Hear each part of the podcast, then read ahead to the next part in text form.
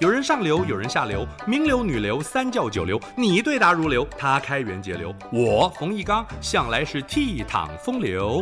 敬请收听《风流人物》来开趴。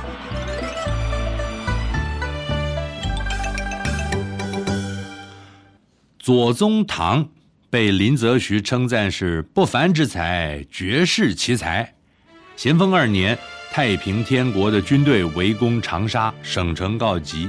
左宗棠在家乡投入保境安民、效忠大清的阵营。他勇于任事，提出许多御敌主张。太平军久攻长沙不得，被迫撤离。这一年，左宗棠四十岁。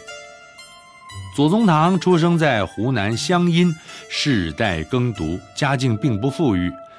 他聪明用功，受父亲启蒙，苦读四书五经，学写八股文。十六岁考上秀才，看似前途似锦，他却对科举生厌。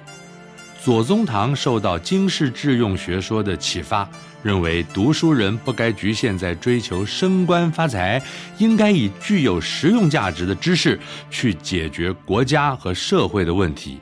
所以，左宗棠不再执着于为考试而读书，他大量涉猎各个领域的书籍，获益良多，为他日后带兵打仗和施政建设奠定重要的基础。他钻研中国的山川地形，绘制出数十册的地图，将水利、物产、关隘险要等等逐一记载，编著《广区田志图说》。提倡科学种植，增加农产获益。左宗棠走的的确是务实路线。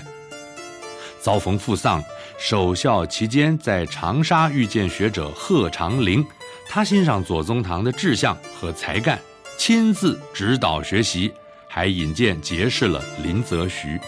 林则徐几乎认定这个后起之秀就是他魏晋事业的继承者。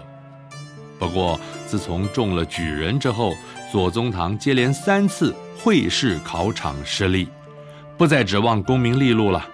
由于他学富五车，声名鹊起，两江总督陶树礼聘他为家中教习，还结为儿女亲家。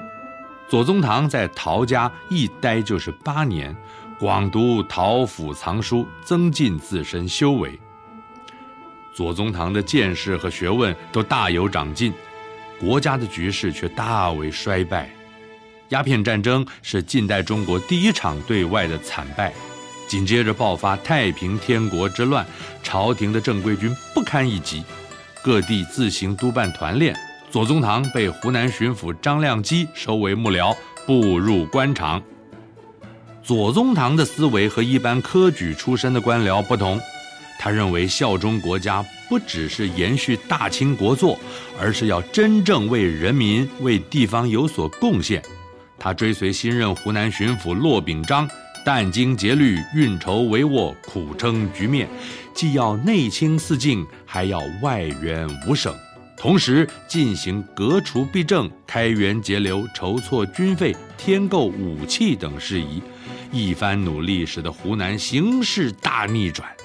当时的谚语说：“天下不可一日无湖南，湖南不可一日无左宗棠。”左宗棠接连担任浙江巡抚和闽浙总督，因战功遇赐黄马褂。推动自强新政期间，奏请设置福州造船厂和船政学堂。因为西北战事，他接掌陕甘总督，前往陕北平定回变。把船务交给沈葆桢，左宗棠弭平乱世的同时，在兰州创办甘肃机器制造局，致力建设、振兴教育，推动查政改革，实践经世致用的理论。朝廷腐败，左宗棠深知帝国主义只会欺凌中国，从来没有平等外交的善念。他对洋人的态度强硬，不妥协。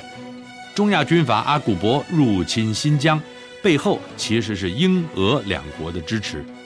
英国大力支援武器装备，俄国则是直接侵占伊犁。当时朝廷的大臣们分为两派看法，一派是以李鸿章为首的海防派，主张放弃新疆，固守沿海；因为新疆地处边陲，实在不值得虚耗军费与俄国一战。但是左宗棠坚持寸土不让，陈述海防、塞防同等重要。由于新疆是西北屏障，也关系到蒙古和北京的安危。如果此刻遣散军队，补发欠饷，更加重朝廷的负担。激烈的争辩最后由塞防派胜出。左宗棠以钦差大臣的身份督办新疆军务，光绪二年出兵，七个月收复天山以北的失地，续攻南疆，阿古柏兵败自杀，新疆全境光复，英俄势力被驱逐出境。他跟英国借钱，向俄国买粮，利用这两国的矛盾而彼此制衡。左宗棠为了筹措军费，劳神劳力。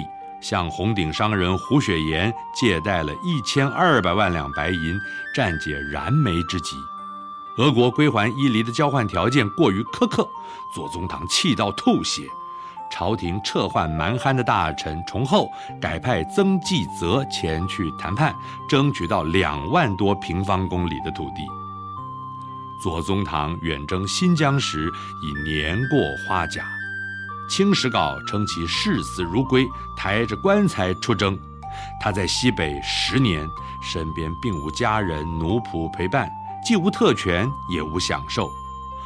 为了改善新疆的农牧经济，种树、屯田、架桥、修路，做出重要贡献。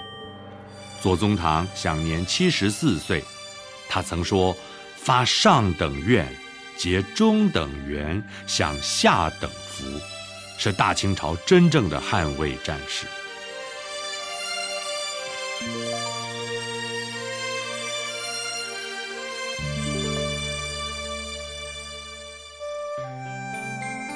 以上风流人物来开趴，由中华文化永续发展基金会直播。